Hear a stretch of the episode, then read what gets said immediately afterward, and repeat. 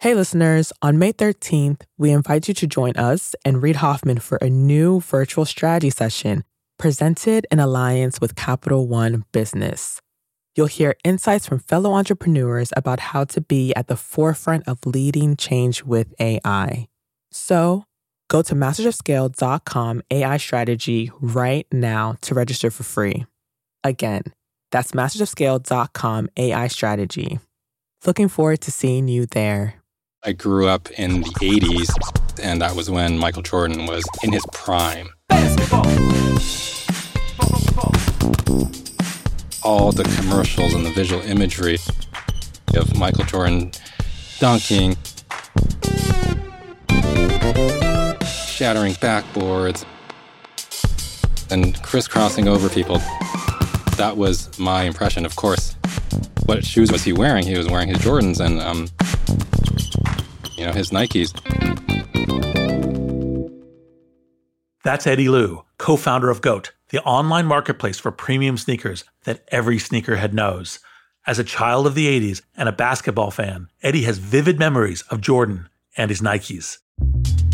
Jordan played his first NBA game for the Chicago Bulls in 1984 and signed his Nike endorsement deal the same year. Right away, he started making news, making plays, and Nike started making Air Jordans. I still remember the price tag. They were $130 at Foot Locker, and I just I couldn't afford them. Like any kid, you want something, but your parents will buy you something that's comparable. So instead of the Jordans, they would maybe would get me the Penny Hardaways or even the Charles Barkleys. Or, you know, another shoe that was worn by an iconic player, but they just couldn't justify buying the, the premium Jordans. And I think that really helped fuel my passion and my nostalgia for sneakers and even Jordans right to this day. GOAT stands for greatest of all time. We love sneakers. Michael Jordan was our idol, and he was the GOAT. GOAT now sells 100,000 unique styles of shoes of all kinds, not just Nike. And that passion that Eddie and his co founder felt for Nike is still very real. It also didn't just happen. That kind of lifelong brand loyalty is the product of a magical combination of aspiration, authenticity, true value, and brand. It only works if buyer and seller feel totally aligned in what they value and what those values say about them. That's why I believe you need to sell without selling. Great branding is about identity and matchmaking. You got to have incredible talent at every position. It's like this huge push. There are fires burning when you're going home. Can you believe it? Such an idiot. And then you go back to, this is totally going to be amazing. There are so many easy ways. I'm supposed to know what to do. I have no idea what to do. Sorry, we made a mistake. But you have to time it right. Oops. Working out of a three bedroom apartment. Stuff that just seems absolutely nutballs. Ten years later, I'm like, well, that's just how you do it. We haven't made it. Just how you do it. This is Masters of Scale. Hi, listeners. It's Erica Flynn, VP of Alliances and Audience Development at Wait What, the company behind Masters of Scale. My day to day consists of nonstop communication, not only with my immediate team, but with our current partner relationships and with incoming leads from possible future partners, which is why I rely on the ease of Grammarly to keep my communication clear and efficient. One confusing email can turn into several confused replies, which can turn into an unexpected meeting which no one wants, needs, or has time for. Having Grammarly on hand as my trusted AI writing partner not only streamlines my extensive to do list, it minimizes miscommunication by quickly and efficiently synthesizing information and carefully curating tailor made responses to specific groups. In fact, companies that use Grammarly to communicate can save 19 days per year per employee. Grammarly eases the writing process. It's a writing partner from the blank page to the last word typed before hitting send. Join me and over 70,000 teams who trust Grammarly to work faster, hit their goals, and keep their data secure. Visit grammarly.com to learn more. That's grammarly.com. I'm Reid Hoffman, co founder of LinkedIn, partner at Greylock, and your host. And I believe you need to sell without selling. Great branding is about identity and matchmaking. There's a little word game that one can play called They Could Sell a Blank to a Blank It goes like this He could sell a glass of water to a drowning man. Well, she could sell sand to the Sahara. They could sell a ketchup popsicle to a woman in white gloves in the middle of July. It's fun, and it paints a familiar picture of what we often envision sales to be. We often conflate sales with charisma, and charismatic sellers like someone who could sell stilts to a giraffe or fuzz to a peach. Those charmers do exist. The problem with relying on charm as a sales strategy is that it's difficult to scale. It's not impossible, but when there's a mismatch between product and market, the bottom usually drops out. Great selling is actually not about trying to force feed customers an ill fitting product. It's more about matchmaking. First, tell the world who you are, and then do everything you can to find and connect with your ideal customers. Who are these ideal customers? The ones who respond to your authentic brand. They'll be the ones who stick with you as you scale. I wanted to talk to Phil Knight about this because no one is more qualified to talk about where authenticity and advertising meet. As the co founder and longtime former CEO of Nike, he oversaw some of the world's most successful brand partnerships. He helped innovate a new model of athlete sponsorships, endorsements, and product lines. Oh, and he commissioned one of the most iconic logos ever. But at the start of our story, Phil was just trying to make a sale. I never thought I was a sales personality. An extrovert is a person that stares at other people's shoes. So I'm not really the typical salesman, but you know, eventually you got to sell something. Phil was actually trying to make the hardest kind of sale. He and a friend were in Hawaii on the first leg of a trip around the world. We got conned into being an encyclopedia salesman. They ran an ad in the Honolulu Advertiser about wanting some people for PR. We went for the interview and we dressed up in our suit and tie, and they said we wanted a couple PR guys to place encyclopedias in homes for free. And we got a certain amount of money for every placement we made. Well, when we got done with the training, which lasted about two hours, they said, but you also have to sell the yearbook, which cost $400. And so I said, oh boy, we walked into that. The scam was revealed. But Phil and his friend still tried to unload the free merchandise. Selling encyclopedias door to door is a bit of an overstatement since I didn't sell a single one. But I did try it for a week before I quit. It wasn't by choice, but Phil learned a valuable lesson. Selling by deception is harder than it looks. It feels bad to trick people into buying a product you don't believe in and they don't want. It gives selling a bad reputation. It places customer and salesperson into a zero sum match that only one of them can win, and frequently they both lose. Luckily, Phil's brief foray into the encyclopedic arts was merely a side quest to his main mission. That had started back when he was a student at the University of Oregon. I ran on the track team coached by Bill Bowerman, the Hall of Fame coach. And he was always experimenting with shoes. In those days, all the really great runners were wearing either Adidas or Puma shoes. And it was a real eye opener for me when Otis Davis won the Pacific Coast Conference Championship in a pair of Bowerman homemade shoes.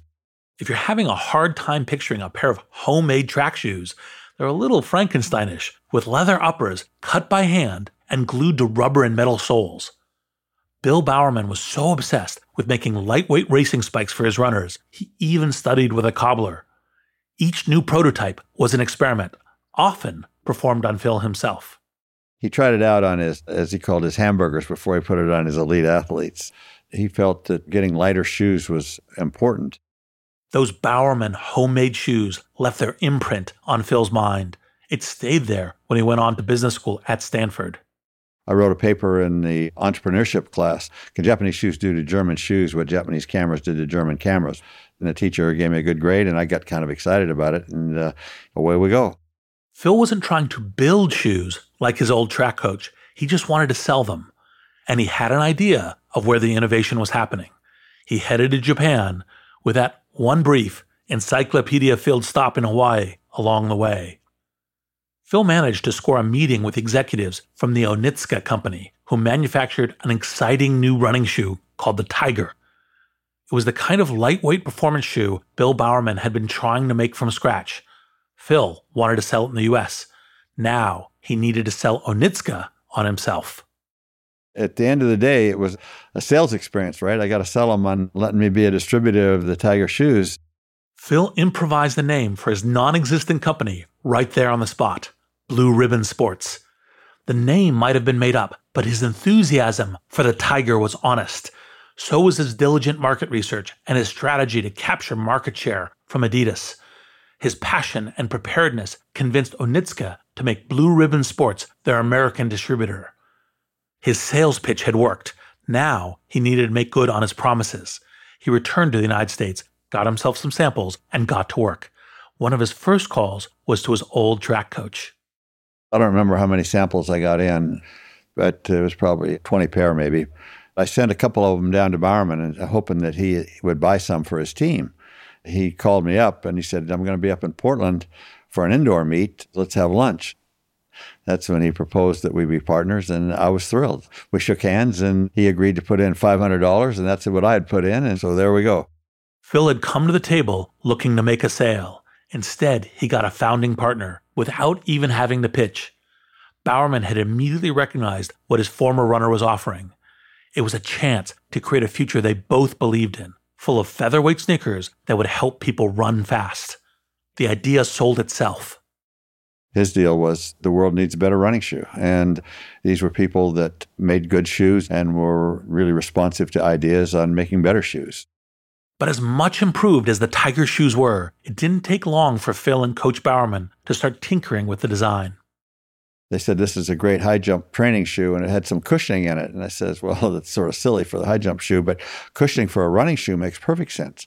And it didn't make that much sense in Japan, where the average runner weighed about 125 pounds. But in the United States, where the you know 160 pound runner are running on the streets, cushioning meant a lot. Bowerman was tearing shoes apart, which ultimately led to a shoe called the Cortez, which was the first cushioned midsole running shoe, which really kind of got us going.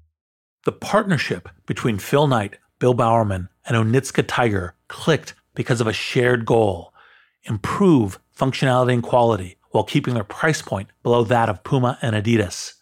To Phil, the value of the product was obvious. If the shoe performed, it would sell, period. And the proof was in the receipts. We went eight years as a distributor and we got sales up to $2 million, which in modern times doesn't seem like much, but their total sales in Japan were $22 million. So it was not bad. It wasn't bad, but soon other distributors started noticing and they wanted in. Onitsuka was fielding competitive offers to help sell their shoes to American athletes. They got besieged by different distributors in the United States saying, you know, we could do a lot better job with this. And it was kind of seductive to them. They came to the conclusion that they'd be better off with established distributors rather than this two bits in the wood outfit in Oregon. So they basically jerked the contract and left us high and dry. And did you see it coming? Were you able to prepare? We had about a nine month notice. Their export manager uh, came to us and he said, We're going to set up the distributors unless you sell us 51% of your company for book value. And so I swallowed my tongue and said, We'll think about it. And then got on the next airplane to Japan to find another factory. It was a classic, pivotal moment in the entrepreneur's journey. Phil had to decide in that moment whether he could establish an identity for himself and his company without the partnership that had gotten him this far. It was a big risk, but it was also a necessary one. The partnership between Onitsuka and Blue Ribbon Sports had become a bad match. Staying in it wouldn't have felt authentic, and it wouldn't have made either side happy. Within three months, Phil and Bill had found a new factory. This one would allow them to make their own product and not just distribute someone else's. It was a major change in strategy. They started with Bill Bowerman's hybrid invention, the Cortez. But without the name and reputation of Onitsuka Tiger, they couldn't just rely on the quality of the product to drive sales. They would need to build a new brand identity to win customer trust. They needed a fresh start, a chance to start building their branding story from scratch. It's at this stage that so many new companies falter. To quote the legendary graphic designer Paul Rand, design is so simple, that's why it's so complicated and nothing highlights the need for simplicity like the quest for the perfect logo. We hired a freelance artist that was a student at Portland State University and paid her $2 an hour to come up with different designs. And she came up with what is now known as the swoosh. If you're an avowed sneakerhead, a hype beast, a connoisseur of kicks, all terms my producers have assured me are real, then you may already know this origin story. That's because the swoosh has iconic status. The elongated checkmark looks like a line in motion. It stirs something in the observer it's an incredibly efficient design. She came up with several different iterations. She didn't just draw it one day. I mean, she spent 17 and a half hours on it. And we said, modify this, modify that. The way Phil tells it, he didn't have any grand moment of clarity about when the swoosh was done. He just had to trust his team that they'd gotten it right. It was kind of, I don't know if I like it that much, but we got to have something, and that's the best we got. Amazingly, the same thing was true of Nike's name after the ancient Greek goddess of victory. It was a way to align the brand with winning, either blatantly or subtly, depending on how well you know your mythology. It also helped that the name Nike obeyed a couple of basic rules of marketing. On a trademark article that we all had read, it said good brand names are short. They have kind of a hard sign like Coke or Xerox or Kleenex, that type of a name. The name Nike was submitted by the company's first employee, Jeff Johnson, but it was far from the only suggestion in the mix. We had 45 employees and they all put a name in the hat. I put in the name Dimension 6, which I gave some thought to. And was the name in the hat like you had a set of options and everyone voted, or did everyone? No, no, it's only one vote that counted. and what made Nike resonate with you? Well, the others were so bad. My comment at the time was, I don't know if I like it that much, but it'll grow on me. And of course, it has. At its core, great branding is about simplifying. It's about stripping away the irrelevant details until only the essence remains. Imagine a sculptor chipping away at a block of marble until the statue beneath is revealed. That isn't just true of logos and names, it's also true of messaging. Your company's values must be just as identifiable as its font and signature colors. In Nike's case, what they valued most was competitive edge. Think back to Bill Bowerman's Frankenstein shoes, crafted to help his runners win. Now, it was their job to tie that quest for victory to the brand. One of the things that I think is fascinating about the Nike story is that it starts with this intense focus on product, but it also then goes, well, we can't just have the world's best product. We also have to be very brand conscious. And it's like we didn't start out to be brand people, but now everyone in the world looks to us as the experts about how you establish brand and how you grow and treat a brand and you connect that brand emotionally with customers. When did the brand part of the story begin to be something that's like, okay, this is something we have to focus on too? Originally, the focus was on the product itself, totally. And then if we could get some good people to wear it, so it would get the attention of our consumers, which were really the runners of the world. And, you know, getting Steve Prefontaine to wear the swoosh was a big, big help of establishing a brand. Steve Prefontaine, American long distance runner and competitor in the 1972 Olympics, coached by Bill Bowerman. As Phil just told us, Nike's strategy relied heavily on its association with star athletes. Nike didn't invent the endorsement, but they may well have perfected them, going for world class competitors that captured the public's imagination. Steve Prefontaine, Carl Lewis, Jackie Joyner Kersee. If you want to run fast, wear Nike. If you don't take your training seriously, who cares what you wear? But there was a flaw in that plan to go all in on the serious runner the number of people who aren't. They had defined their target audience so narrowly, they made themselves vulnerable to the competition. In the 80s, we got our brains beat out by an upstart company called Reebok. And they basically focused on women and they focused on what the shoes looked like. And we hadn't really focused on the appearance of the shoes. We said if a shoe performs and a great athlete wears it, it'll sell. And so all of a sudden, design became important to us because we were losing market share for bad design, if you will. By the 1980s, sneakers were well integrated into everyday fashion. Men wore them with suits to look a little rebellious. Women wore them in place of high heels on their way to the office. And it wasn't just Reebok. Nike's old nemesis, Adidas, were also surging in popularity and clout.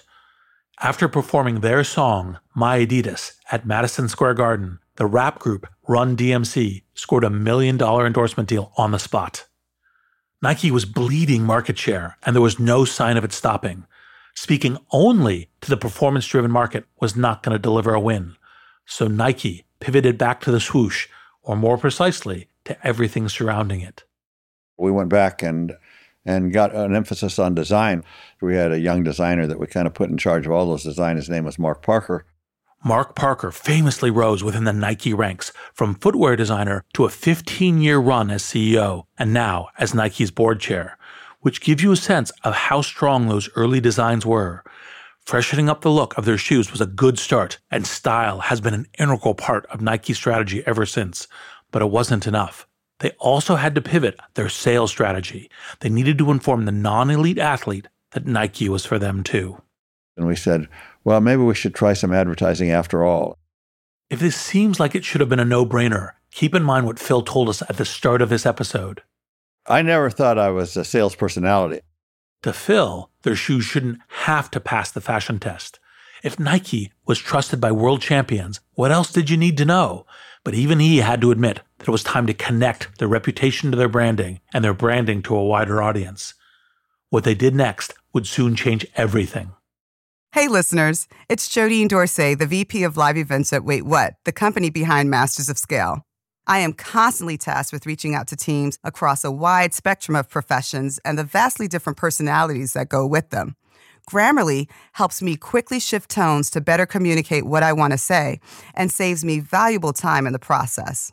Our upcoming Masters of Scale Summit event features top tier speakers from CEOs to founders to political leaders Grammarly's ability to produce on brand writing helps me properly prepare for each and every thought leader I interact with on stage. It lets me generate the most exciting specialized content for our audience. In fact, teams that use Grammarly report 66% less time spent editing marketing content, which I've seen firsthand with my summit team. Join me and over 70,000 teams who trust Grammarly to work faster, hit their goals, and keep their data secure. Visit grammarly.com to learn more. That's grammarly.com. We're back.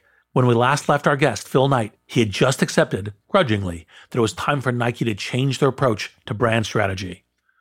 He and his team went to meet with a young upstart advertising agency. Very upstart. We walked into an office that had four guys on a card table. Their names were David Kennedy and Dan Wieden. If those names sound familiar, it's because Wieden and Kennedy is now one of the largest independently owned ad agencies in the world. The first time I met Dan Wieden, I walked into his office and he says, I just want you to know, Dan, I hate advertising. And he says, Well, that's an interesting way to start. It was, but what Dan Wieden said next made Phil evolve his opinion. One of the things they did, and of course they were young and hungry too, is that we have to know the client. We have to know the product. We have to know who and what they are. We have to represent what they really are. And what he began to understand really quite quickly wasn't that I hated advertising, it was that I hated traditional advertising. What did he mean by traditional advertising? Maybe something a little like this. Look here, Solarium super galvanized rubber shoe soles provide 73% more satisfaction and comfort than shoes without. Other soles are too stiff, fall apart in inclement weather, or just woeful. Make your steps soulful with Solarium super galvanized rubber shoe soles. While supplies last, do re mi fa solarium. Phil wanted something different for Nike, something that felt less like selling encyclopedias and more like an honest introduction to what Nike is all about something stirring, kinetic, something more like the swoosh. Was the design and the advertising the beginning of saying it isn't just the absolute best product for the athletes and for the people who want to run, but it also has to be a way of connecting with them so people understand that this product is the is the product that's for them.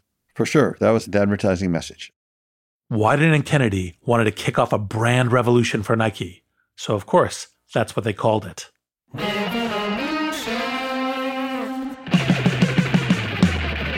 We had John McEnroe swearing by it, and we had Bo Jackson being able to play three or four different sports, Michael Jordan jumping over the moon, and it all came together.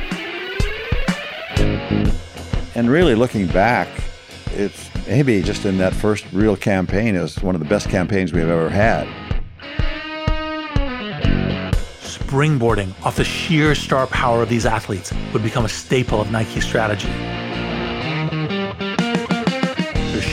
Were made with the best in mind, and the proof was on the screen. The ad also used the Beatles song Revolution. That got a lot of controversy and a lot of publicity, which we loved. Why controversy? Well, for one, many people weren't comfortable with the idea of the Beatles selling out. Even though by then the rights to their catalog had already been sold, the record label EMI Capitol owned the licensing rights, while the publishing rights belonged to none other than Michael Jackson. It was a very strange time. The three surviving Beatles sued Nike for the song's use, but the controversy reinforced Nike's image as an iconoclastic, irreverent company that wasn't afraid to show their edge. We just wanted to, one, wake people up and then be honest on who we were. And it became edgy. We didn't say, okay, make it edgy. It just sort of reflected what we were trying to do. You can find that original 1987 commercial online. And however you feel about the Beatles, the ad is still electric. Not just because of the song, or McEnroe, or Michael, but because of the old couple speedwalking in the park. The little kid caught midair as he sails across the basketball court, the exhausted marathoner collapsing under their foil blanket after the race. The ad draws a direct connection between ultra elite athletes and the people who could be you. You and the greats exist side by side in the same sweaty, happy tribe. This is what spot on branding can do. It doesn't just showcase the best aspects of the product, it lets you believe that you deserve them. A slew of high profile, head turning ads, endorsements, and sponsorships would follow. Yo, this is Mars Blackmon, and this is my main man, Michael Jordan. Yo, Mars Blackmon here with my main man, Michael Jordan. It's Charles Barkley. Tell the boys and girls how you get fined, Charles. Most of all, for fighting. That ought to wake up the country club. Bo knows baseball. Bo knows football. Bo knows basketball, too. Bo, you don't know diddly. The revolution will be led by Jason Kidd, Jimmy Jackson, Eddie Jones, Joe Smith, and Kevin Garnett. The revolution is about basketball. Main man, Michael Jordan. Yo, Mike, what makes you the best player in the universe? Is it the vicious stunts? No, Mars. Is it the shoes? No, Mars. You sure it's not the shoes? I'm sure, Mars. What about the shoes? No, Mars. Money, it's gotta be the shoes. Also, a little healthy controversy doesn't hurt either. Well, isn't it the case like the Air Jordan was banned by the NBA? Mm-hmm. Yeah, th- that, that was great. You heard that right. Phil just said that being banned by the National Basketball Association on the court where the biggest celebrity athlete played was a good thing. I mean, we couldn't have paid David Stern for better publicity. That he actually banned the original Air Jordans from anybody else in the NBA. Even Michael. Michael wasn't supposed to wear them. And of course, that got huge publicity and every kid wanted it. Eddie Liu of GOAT was one of those kids. He remembers this incident too. Michael Jordan's banned commercial where he was getting fined every single day for wearing his Jordan 1 Breds. And that, that commercial is just so iconic where he's just bouncing that basketball and the announcer saying that um, um, these are the shoes that the NBA has banned um, Michael Jordan from wearing, etc. And all that stuff just creates more hype. By the way, those fines against Jordan came to $5,000 per day, and Nike paid them all. We wanted him to ban it again, but he made him legal the next year. this commitment to controversy continued when Wieden and Kennedy and Nike worked together to unveil their new slogan in 1988 Just Do It. The slogan was used in a 30 second spot about an inspiring 80 year old runner.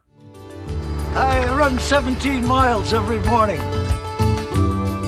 People ask me how I keep my teeth from chattering in the wintertime. I leave them in my locker. Just Do It has since been used for just about everything Nike related to this day. It's a slogan that bats away excuses and says the only thing standing in your way is you. You know, one of my favorite ads is Joanne Ernst was a great triathlete, and she was in the early uh, Revolution ads. She talked about how hard it was to do the two mile swim, the 26 mile marathon, and the 100 mile bike ride. And she said, This is what you got to do. You got to train. She goes through it, and there's a just do it sign. And then she looks into the camera and says, And it wouldn't hurt if you quit eating like a pig either. And so it's completely different than anybody else ever said. And it was just sort of us. Phil remembers this ad fondly, but Nike also got a lot of hate mail over it, especially from women, part of the very demographic they were trying to reach. Was this a case of Nike identifying their values? Or were they choosing controversy over a chance to connect with part of their natural audience? They decided to find out. In the early 90s, Nike worked with a young female ad writer at Wieden and Kennedy by the name of Janet Champ. She crafted a new print campaign for Nike Women's Fitness that read more like a series of poems. All your life, you are told the things you cannot do. All your life, they will tell you you're not good enough, or strong enough, or talented enough. They'll say you're the wrong height, or the wrong type to play this, or be this, or achieve this. Sometimes the ads featured female athletes, but often there were no sports pictured at all.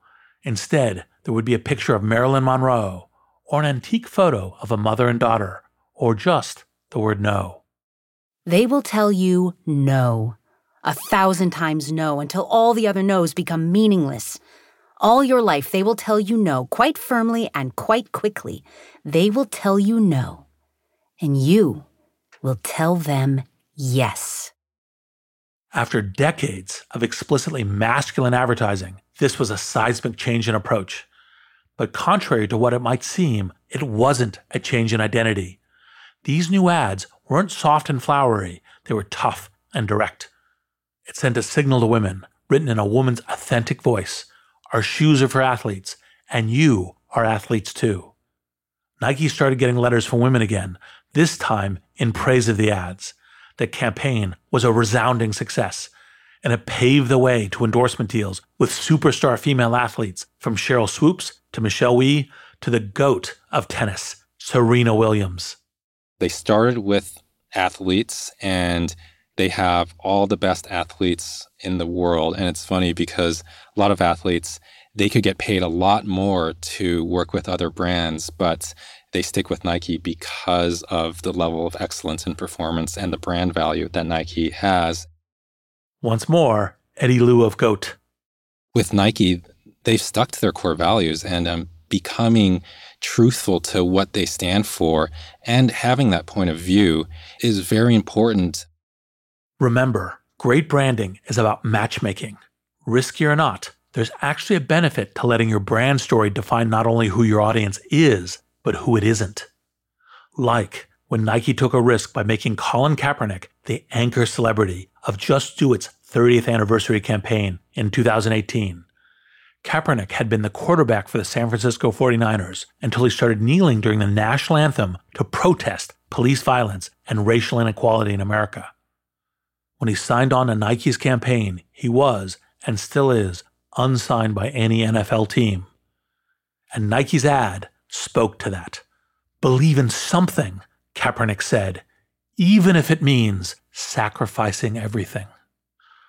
The ad first aired during the NFL season opener, a not so subtle dig at Kap's former employer. By making him the face of Just Do It, Nike wasn't just stirring controversy.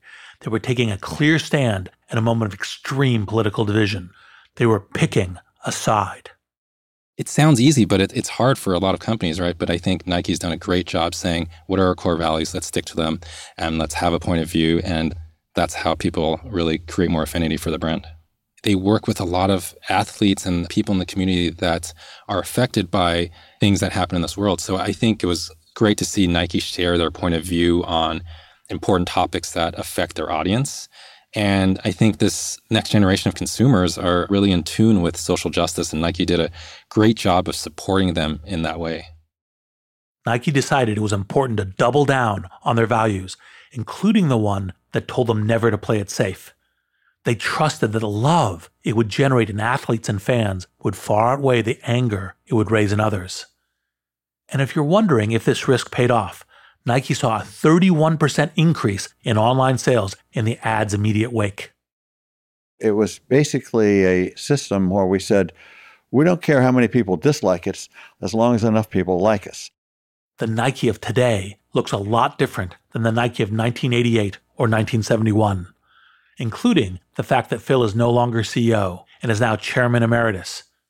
But despite all the changes, the core of the company seems intact. Nike is still associated with high level performance shoes above all. In fact, one of the most recent products, the Nike Vapor, was almost banned from the Olympics for giving its runners too much of an edge.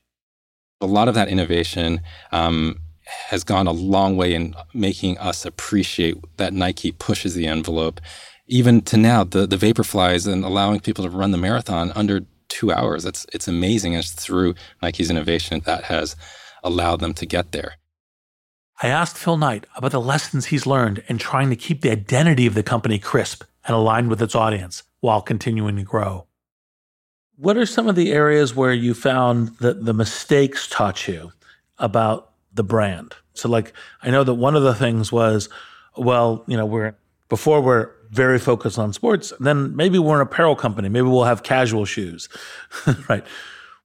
You named two of the real good failures, right? Absolutely.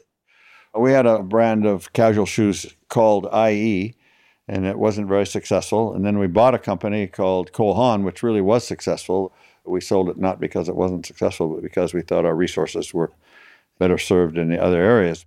Those experiments may have fizzled, but Nike's activewear lines have thrived, especially as they've continued to expand their definition of who an athlete is and what she might look like.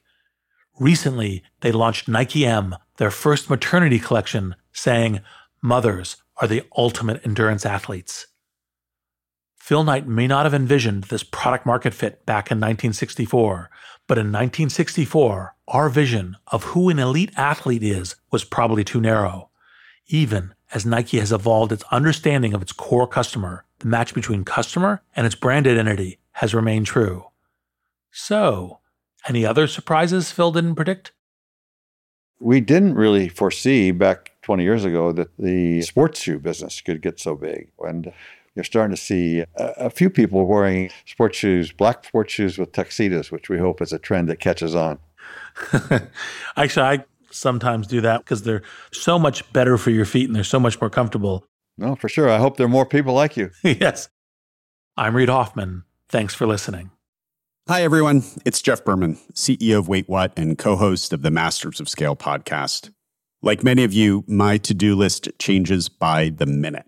Whether I'm working with partners or hashing out legal documents or brainstorming with our team, there is never a shortage of tasks that require attention and constant communication. Like Masters of Scale co host Reid Hoffman, I know artificial intelligence is a huge part of our future, and Grammarly is an enterprising leader in AI. With Grammarly, what used to take a few hours only takes a few clicks. It's like having a collaborator for my writing, helping me generate better first drafts and tailoring messages to our specific audiences. It's not only a superior AI tool, it is a safe AI tool.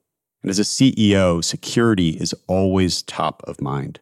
Grammarly has 14 years of experience and a business model that never sells our data.